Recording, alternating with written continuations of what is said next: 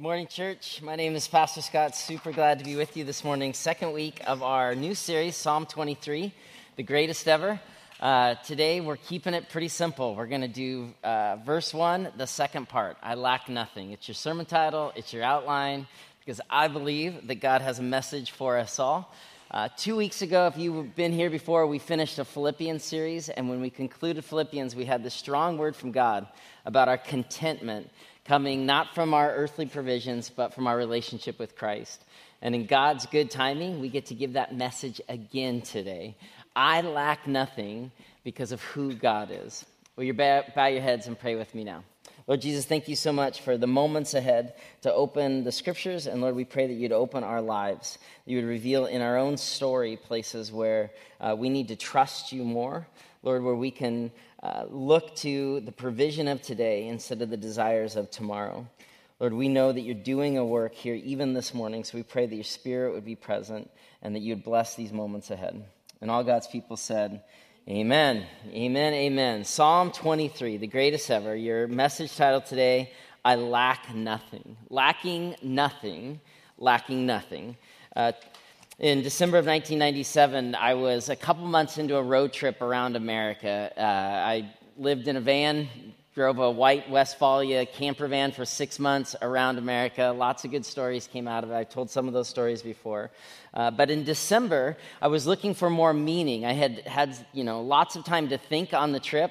I was 22 years old. I was dating a girl back home. I wasn't certain what I was going to do when the trip was over. I wasn't certain about my relationship. I was asking all sorts of questions about meaning and purpose and calling, and decided on the advice of a mentor of mine that the best way to get out of my own head was to be involved in the lives of others. And so, even though I was on this road trip, I stopped in Philadelphia and I volunteered for a few days. First stop was actually in Camden, New Jersey, at one of T- Tony Campolo's organizations called Urban Promise, where we uh, they have after school programs for at risk kids, and we just spent the day with kids and tutoring. And, and I saw the joy of all these people that were living in inner city Camden, serving the most marginalized in communities. It made, a, made an impact on me. And then they said, Well, you have to go into, you have to go into Philly. You have to meet Father Francis.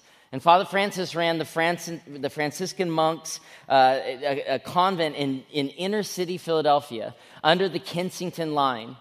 And so the next day I headed, I headed uh, under, into Philly. Anyone been in downtown Philly? Under the Kensington line, one of the worst areas of Philly? Uh, I got dropped off on, uh, from a family member on a corner and was walking around. It was the first time I'd ever been exposed to people smoking drugs, the worst kinds. And from the moment I walked down this street, this is Kensington Avenue, I, I, I was aware of a lack. I, I, I was aware of people uh, without jobs, people without hope, people without parents in some case. I saw storefronts, you know, bombed out, looted out. And, and I, was, I was like, okay, how, God, are you going to teach me about provision in a place of total absence of provision?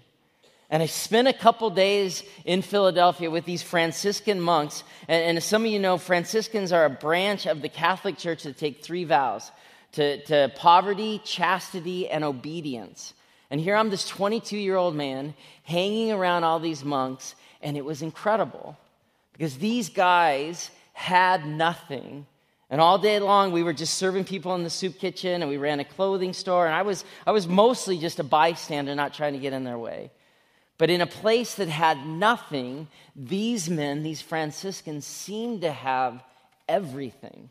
Like for me, as a hungry 22 year old for purpose and meaning and direction, there was something inherently woven into the fabric of these men's lives that I said, I want more of that.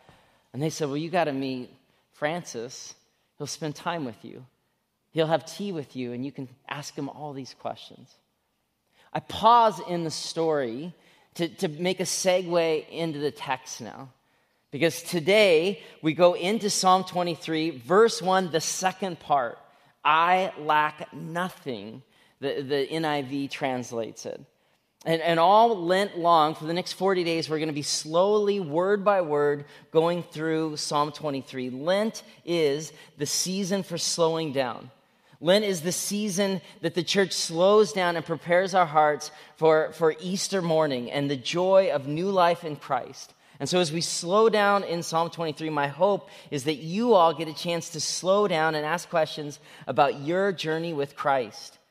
And today, we get the words of the text The Lord is my shepherd. We taught last week, I lack nothing.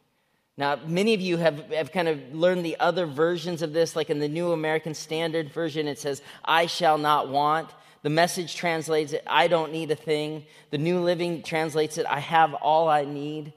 But as we're going to unpack in the Hebrew, the, actually the best translation of the original words from David is this is these two Hebrew words. Haser, you have to kind of choke on it in Hebrew. Haser, lacking, low, nothing.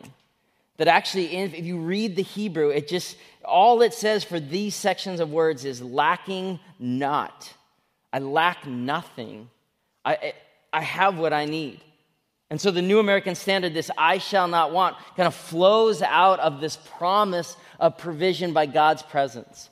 And we can often hear this like, I shall not want, as some sort of guilt trip. Like, you know, we kind of hear it, you know, as one of the commandments about, I shall not covet, I shall not want, I shall not want, I shall not. But the reality is, for each and every one of us, is we do want.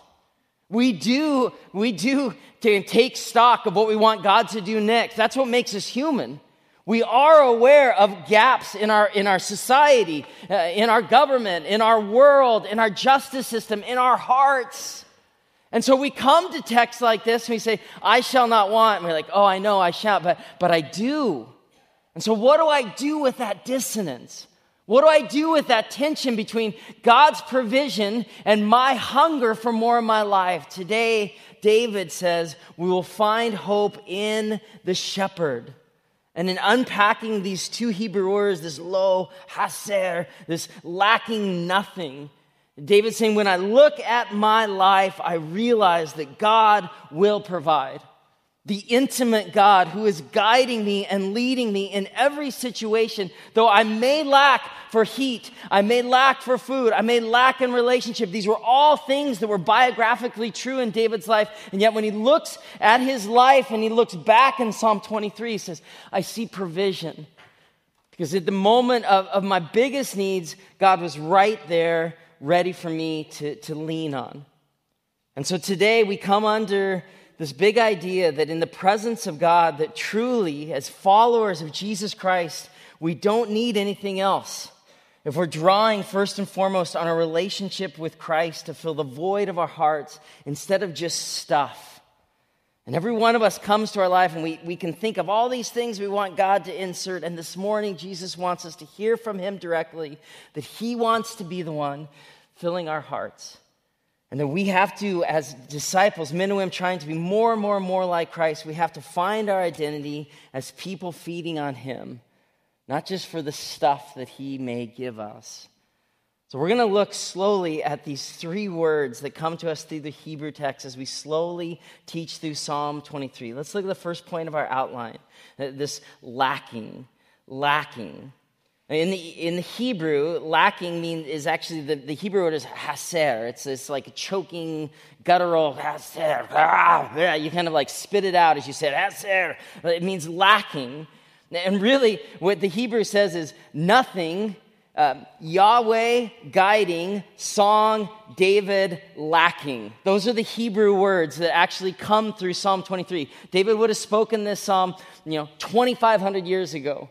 And the language was more restrictive then. And so when we pull out for, for, for English, we know it's David's psalm because it says it's a psalm of David.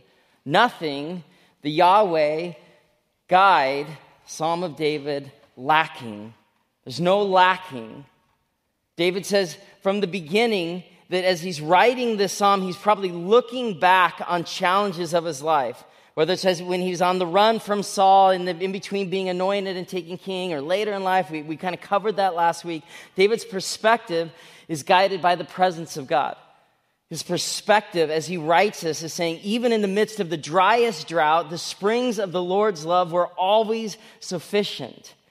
And it's true often, right? Like if you ask people in this room that are Christ followers and say, Well, tell me your story, we tell these stories oftentimes, not of the smoothest seas, but we often tell stories of kind of the roughest storms. And it's like, Oh, when did you really know your faith is real? It's like, Well, it's, you know, this time of divorce in my life. or, or when somebody close to me died was really sick.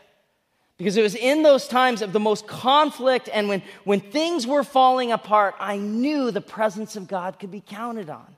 And we all hunger for smooth seas. We all hunger for that testimony. Like, well, when did you know? You know, it's like, actually, my life has been perfect my entire life. That's how I knew that God loved me. Uh, that's not actually very consistent with our experiences. Now, our experience is this, is this in this moments of haser in lacking, that if you can trust God, you know that God is present. And this is all informed, David, our author, it's all informed in David's call. So go ahead and turn to Psalm 6, or I'm sorry, 1 Samuel 16 if you have your Bibles. We'll pull up some verses too. But it, this, this calling on David is so informative for how he responds to the lacking he faces. We, we would just say at the outset anyone that was a shepherd, as David was, would know lacking. A shepherd lived outside with sheep. Uh, even in the desert, intense heat, intense cold, intense hunger, intense lack of water. This was the normative experience for a shepherd. So anyone that was a shepherd, like if we were all like, you know, at the shepherd bar hanging out, it's like, yeah, we get it. We all lack at times. And yet David says, when I look back on my life, I know that God provided. Because God called me, says David, even though I wasn't equipped. And this beautiful testimony comes out of 1 Samuel 16. I've taught on it before. before. It's such a core verse to even how I understand my, my calling. And, and Samuel the priest goes to find a new king for Israel. If you remember some Bible history, Saul has been anointed the king, the first king. He was a head taller than anyone else in Israel. He, he looked the part, he was beautiful. Like you would have looked at him and said, Man, that guy's lacking nothing. But the truth is, in the scriptures, Saul lacked everything. He didn't know who he was. He didn't actually trust God. He felt ill equipped, and instead of that creating more humility, it created more pride. And Saul started to act in ways that weren't consistent with God's best life. He started acting on the ways that only priests could act in ancient Israel. And so God tells Samuel the priest, go find a different king. And so this beautiful story comes out of 1 Samuel 16, where, where Samuel, the, the priest, goes to the house of Jesse in Bethlehem. and says, I'm looking for one of your sons. And Jesse's got, he's got these sons, these seven sons. And he lines them up. And, and, and certainly, Samuel is saying, Well, it looks like if I just judge by what the outside sees, if I see this, the world sees, I'll, I'll look for the one that has no lacking. And one by one, Samuel kind of ran through, and God's like, Nope, this isn't the one. This isn't the one. This isn't the one. Because God doesn't see like we see, God sees something different. God doesn't see even like this father sees. I mean, some of us in the room, we have like dad issues because the way we were raised. And we might have wanted to write a different story with our own past. You read 1 Samuel 16 through a dad lens, and, and, and, and Jesse's got all of his boys there except for one out in the field. What's up with that? Like, why would he leave his son in the field? Samuel said, I want to see all your sons. And so look at 1 Samuel 16. When they arrived, Samuel took one look at Eliab, who, who looked good, and thought, Surely this is the Lord's anointed. But the Lord said to Samuel, Don't judge by his appearance or height, for I've rejected him. The Lord doesn't see things the way you see. People judge by the outward appearance, but the Lord looks at the heart. And then Jesse told his son Abinadab to step forward and walk in front of Samuel. And Samuel said, This is not the one the Lord has chosen. Let's continue on. There's a next slide that's just to flow right now. See how seamless that is? Like a well oiled machine around here. Next, Jesse summoned Shimea, and Samuel said, Neither's he the one. In the same way, all seven of Jesse's sons were presented to Samuel. And Samuel said to Jesse, The Lord has not chosen any of these. Then Samuel asked, Are these all the sons you have? In ancient Israel, seven was a number of completion. So Samuel the priest is like, I guess I'm completely wrong. What's going on here? I see things the way that I think they should be. And God's saying, It's not like that. And so Jesse replied, They're still the youngest, but he's out in the field watching the sheep and the goats. He's not even here. Send for him, says Samuel. We will not sit down until he arrives. So Jesse sent for him. He was dark and handsome with beautiful eyes. And the Lord said, This is the one, anoint him. So as David stood there among his brothers, Samuel took the flask of oil and brought and anointed David with the oil. And the Spirit of the Lord came powerfully upon David from that day on. And then Samuel returned to Ramah. It's incredible. There's so much in this story that's just indicative of, of like how do we actually take our provision from God and not the world? How do we take our provision from Father God and not the fathers that raised us? For some of us in the room, we need a, we need a restart in how we even see Father. Because David's father didn't want him to be part of the party. And, and, seven boys go, and, and it's like one by one, it's not. And then, and then David comes in as number eight. David is number eight. He's number eight. Like, do you understand the significance of that? That seven men went before him, all that were more qualified in the eyes of the world. Seven men went before him that didn't lack anything. But David the shepherd came in in his field clothes. He didn't even really change for the moment. God says, I can use this young man. I can use number eight. This is just beautiful to me because the most interesting people that I have the privilege to be around, they have this number eightness about them. They have this air of humility about them. They have this surprise used by God about them because they're not judging themselves by their outward qualifications. They feel invited to a party. They feel like because who Jesus is, Jesus died while I was still a sinner. Because who Jesus says I am, though I am number eight in the eyes of the world, I'm, I'm the beloved one. This is our story. This is your story. You are number eight. Though you weren't qualified or, or pre chosen by your outward beauty, Christ came for you while you were still a sinner and, and redeemed you. And that should unleash in you more joy and more hope and more provision. So when you start to count up the ways in which you're lacking, you can just remember, I am number eight. And that should breed in us more humility and authenticity and more of a hunger to just give God glory. I mean, this is, this is your story. This is, this is my story. Like, this is my story where I was you know, I've, I've gone into it before, but I became a Christian at 18, went into the, you know, worked in, in Hollywood. I was a teacher in Los Angeles in the film business. God called me, come and be part of the church. Like, I, I attend church. Are you sure I'm qualified? And from the very beginning, God reminded me, I will surprise you with who I use for my glory. Like, that's, that's me. And I got bad news for you. Like, if this is your church, you're, you have an unqualified pastor. Like, I'm sorry, this is our story. We own this together. That, that, that we, don't, we don't show up at some you know, $10 million facility. We don't, we don't have some, you know, some pedigree pastor that's, you know, kind of written the book on this, that, or the other thing. And that's wonderful for anybody else. We are the people of the surprise. We are the people that God is writing a new narrative. And if we can carry that sense of gratitude and humility, we can change the world. Because when you own something authentically, people say, I want that. I don't want a religion that's been handed down. I want people that are hungry and humble and surprised by the majesty of God. Church, I just want to encourage you to just seize the surprise in your life sees this, this amazing narrative that God loves you even though you didn't have the outward qualifications. And believe in this amazing surprise, you will be more grateful, more able to be awed. The Hebrew scholar Abraham Heschel has this amazing quote I want to share with you about seizing the surprise in our lives.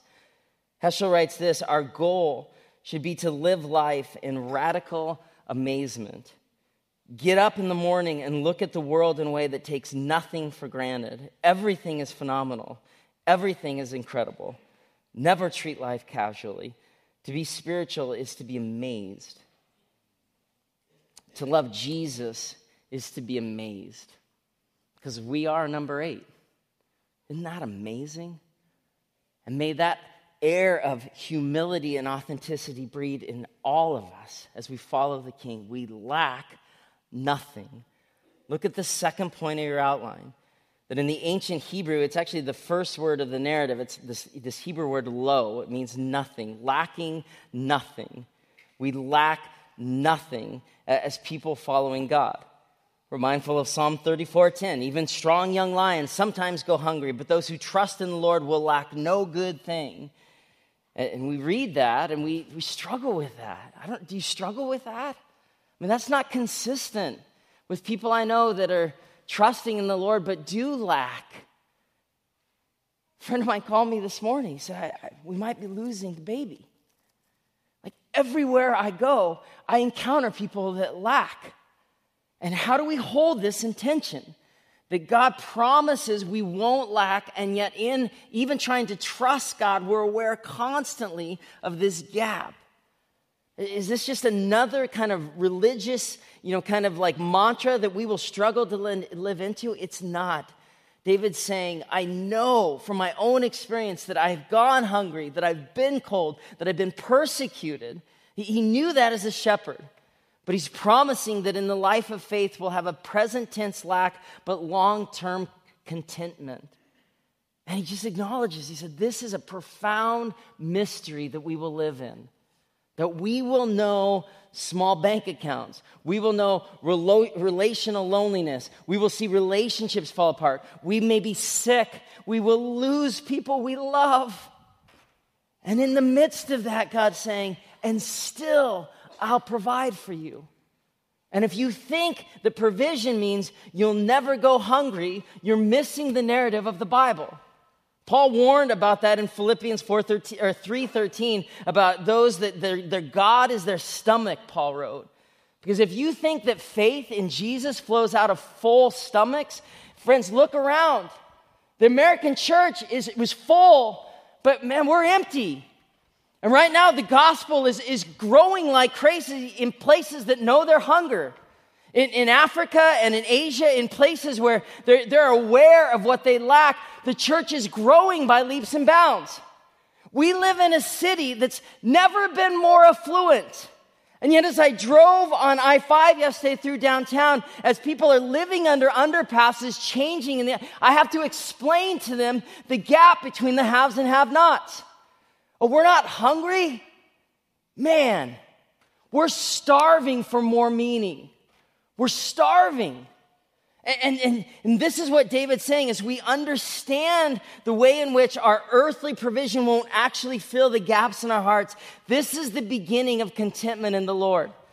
This is the beginning of more faith and more trust isn't just for that new relationship or the new job or more money or you know whatever plug and play we think will bring us contentment david's saying no believe in such a way that no matter what you struggle through you can believe in the person of christ to feed you. Be free from this god of consumerism this god of full stomachs that so many of us fall prey to at times. This isn't a guilt trip. Psalm 23 is not a guilt trip. It's an opportunity to say that when we face challenges, we have a God who will provide for us. There's this beautiful piece of scripture from Genesis 13 where Abram, soon to be Abraham, and Lot part ways. Now, if you don't think that in the life of faith you'll struggle, like the call of Abraham in Genesis 12, the first thing that happens is it says there's famine in the land. And this discrepancy between being called into fulfillment in God's story, but then yet struggling through famines and scarcity, it's Abram's story. But they go to Egypt, God provides from there, even though Abram does some ridiculous things, and they come back, and Abram and his nephew Lot, they need to separate. They actually have provision so much that the land is struggling to, to fulfill their needs of their crops. So it's actually provision that's causing a bit of a problem. And so Abram says in, in Genesis 13, I don't have a slide. You can turn in your Bibles if you brought them. Genesis 13, I start in verse 8. Abram said to Lot, his nephew, There's not been quarreling between you and me, but now there is, between your herders and mine, for we are close relatives. The whole land's before you, but we're starting to fight. The land can't sustain us. And so Abram says, Let's part company. Lot, my nephew, if you go left, I'll go right. And Lot, my nephew, if you go right, I'll go left. And so Lot, this young man, he looked with his eyes and he saw the whole plain of Jordan towards Zoar that was well watered. The grass was greener, like the garden of the Lord, like the land of Egypt. So, so Lot chose for himself the whole plain of Jordan, set out toward the east. Who wouldn't? Who wouldn't choose the greener grass? The two men parted company, and Abram lived in the land of Canaan. in the land of hills and rocks and stones, while Lot lived down in the green grass in the cities of the plain, and he pitched his tents near Sodom and a place called Gomorrah. That's a different story. Doesn't turn out so well for Lot down by Sodom and Gomorrah. But look what happens when Abram says, It's not the green grass I'm going to choose, it's contentment in the Lord. Listen what happens next. Then God spoke. Then the Lord Yahweh said to Abram, after Lot had departed from him to the greener grass, then God said to him, Look around from where you are, Abram, to the north and the south, to the east and the west. All the land you see, I will give to you and your offspring forever. I will make your offspring like the dust of the earth, so that if anyone could count the dust, then your offspring could be counted. Go, walk through the length and breadth of the land, for I'm giving it to you. It's such a beautiful picture of us saying, it's not about the greener grass. It's about God providing for me in any season that I'm in. And if we think like, God, first I'm to walk through the land and you bless me, and then I'll learn this contentment thing, we're sunk, we're Lot, we're looking to greener grass. Lot would be destroyed down in the valley, okay, by his own desires. But the faith that we cling to is that of Abram that, hey, if you go left, I go, God, I'm going to trust you. Even though I want a different outcome here, I'm going to trust you. And from that place of contentment, God can bless him.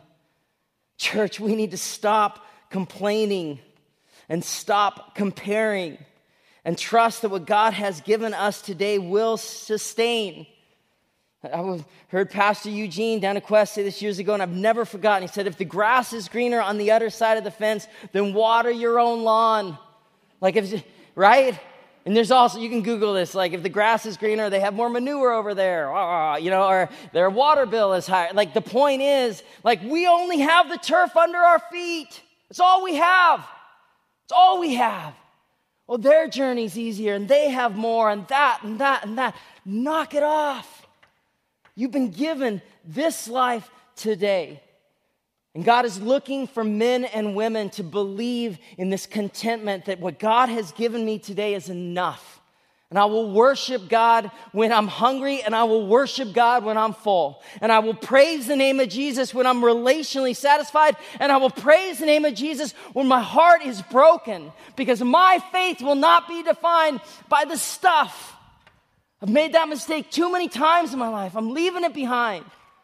No, I will be defined by living the life that God has given me now. Or as the prophet Isaiah says in Isaiah 41:10, so do not fear, for I am with you. Do not be dismayed, for I am your God. I will strengthen you and I'll help you. I will uphold you with my righteous white, right hand. We have all we need. We have the Lord as our shepherd. We have a guide for when we're hungry. We have provision. And so may this be our mantra, church. Like this will become an actual thing that we're doing. We're going to memorize each week Psalm 23 so that when we hunger for something else, we will pray this as our prayer. So let's practice right now. Week two of our memory verse challenge. The Lord is my shepherd, I lack nothing. The Lord is my shepherd, I lack nothing. And I don't know if you meditate very often, but friends, when I start to freak out, I, I, I, meditate on these words and it centers me on the God of provision, not the absence of whatever it is that I'm hungering for. The Lord is my shepherd, I lack nothing. I took my kids to a theme park this fall when we were in California, and an old employee of mine from the business world works at Knott's Berry Farm, greeted us at the gate, free passes all day. It's midweek in Southern California and it's not that popular theme park, and nobody's there. So it's like unlimited rides, uh, unlimited fun. It's un- incredible. Like roller coasters, and we're laughing like maniacs, and the joy and the hope and the provision. But around the back corner, there's these carnival games. $5 to knock a clown off a thing and get a thing, you know? And my kids got sucked in.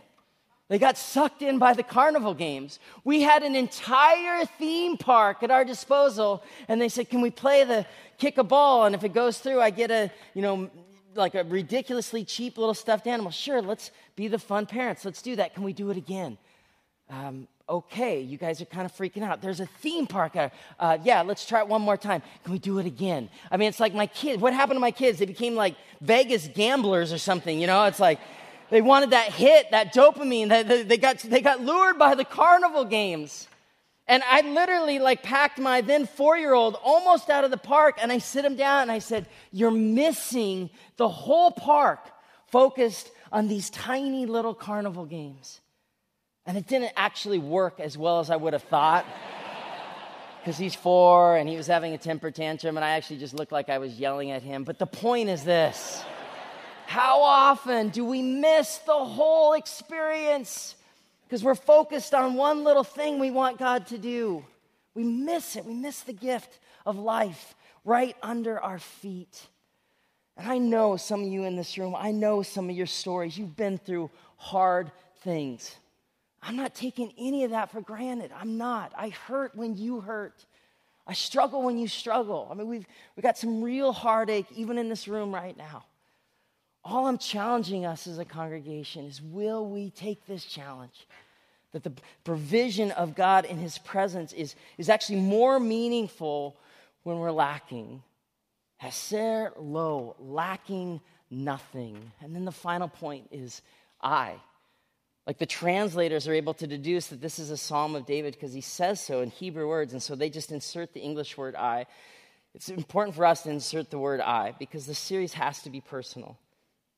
And the biggest barrier to many of our contentment is, is me in my own heart. And so when I lack, the quickest way to contentment is, is tuning in to my hunger. And knowing what God can provide is, is way better than the thing that I'm sure that I would feel better if I had, you know, the new this or more of this or whatever. And so each and every day, as a follower of God, I've got to take this challenge, lacking nothing I. Because how often do we find ourselves feeding on something else when we really could feed on Christ? It's food, it's alcohol, it's pornography, it's, it's drugs, it's something else, and all of it is trying to get to that hole in our hearts that only God only God can satisfy.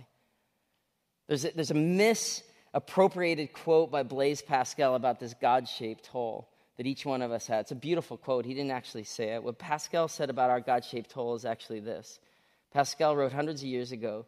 He said, What else does our craving and this helplessness proclaim that there was once in humanity a true happiness, of which all that now remains is empty print and a trace?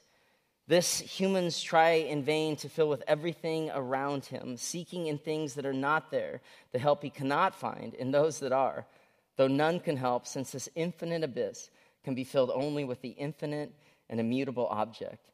In other words, by God Himself. And, church, I want to give you this. I, I recognize this, this sounds too easy, but I want you to trust my heart that I'm not giving you anything other than what I'm challenging myself this week. That our hungers can actually bring us closer to Christ. And so, as we tune in to what am I actually hungry for, and then turn that to prayer to God, this is where my faith can grow. Our hungers, if we, if we manage them and bring Jesus into them, they can bring us closer to Christ. Christ himself, after a miracle in John 6, he, he feeds the 5,000 and people are running to him. And Jesus himself in John 6, he says, You're, you're following me because I gave you bread. If you knew the joy and the hope and real life through the Spirit of God that I want to give you, you, you would not be chasing me for bread, for stuff. You would not be missing the, the, the, party for the carnival games in the back of the park. Don't miss it, said Jesus. I want to give you my presence and my spirit. And so, church, our contentment is a statement of our faith in Christ. Our satisfaction is where we declare our trust in Jesus himself. Not a guilt trip, an opportunity. Not a condemnation, an invitation. That when I practice the contentment of Jesus, I know even right now, you can fill my gaps up. You can fill my heart up. I'm trying to stuff this void with other things. Jesus, let me feed on you. That's the beginning of our faith. Contentment and joy flow from this presence of Christ when we know our hunger, when we know that Jesus is the only shepherd who can guide us and lead us to this place of saying, Nothing lacking I. I lack nothing. And from that place, Yeah, Jesus, I, I don't want to want anymore. I shall not want. Get me out of this mindset of the next thing, or if that person could only do this, or if my kid would only do this, or if I had. No, Jesus, give me the grass under my feet today and a new perspective that I have everything I need in you as a follower of Christ. Back to Kensington Avenue. Back to this 22 year old kid trying to figure out what in the world to do with my life. Seeing the joy of these Franciscans serving the most marginalized in all of Philadelphia I, I got an afternoon with Father Francis, the leader of the Franciscan monks. He said, Come in, come in, come in. he invited me into where all the men they lived, but nobody, everybody was out working, so it's just he and I in the living room. Do you want tea? Sure, let's have tea. And he lights a candle, and we sit there, and he just tells me, he says, Scott, you got to know your hunger, and you got to know that only Jesus can fill you up and had all these questions, the 22 year old, yeah, but chastity, are you kidding me? You know, and he's like, no, nah, we'll all have different needs, but only Christ will fill us up. And it was, it was more than the tea, it was more than the candle. It was seeing him fully alive and content with who Christ says he was. It was a game changer in my 22 year old brain. I want to live like that. I want to believe that the grass is not greener on the other side. I don't want to miss the magic of the whole park for the carnival game of what I want in this moment. Lord God, give me a heart of contentment. And may my joy flow from your presence, God, that can sustain me in any situation. This is the journey that we're on. The Lord is our shepherd. We lack nothing. Let's pray together. Lord Jesus, thank you so much for this church and this morning, this moment to remember of who you are and who you say we are. Lord God, we, we resonate with this eightness. We resonate that we would have been left on the field if only by our own qualifications, and yet, you, Lord, you've brought us in, and, and you're shepherding us even now. We pray that your, your presence would be real right now for people in the room that are very aware of something they're lacking. Lord, it's health, it's financial, it's relational, it's emotional. We don't know. We pray that your spirit, even now, Lord, would be present in their heart and, and that you would fill them up, not with what you'll do next, but what you'll do now.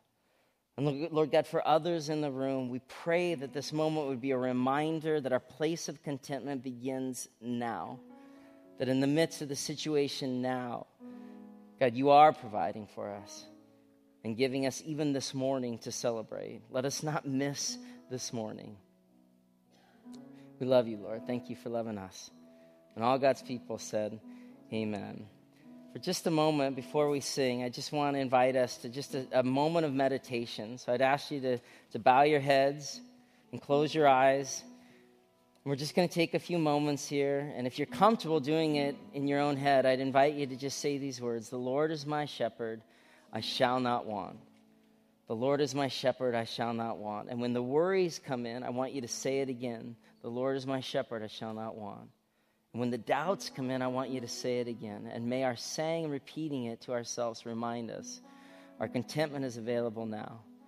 We're going to just have a little bit of piano music and just a little bit of time of prayer, and then we'll close in a final song. The Lord is my shepherd, I shall not want. The Lord is my shepherd.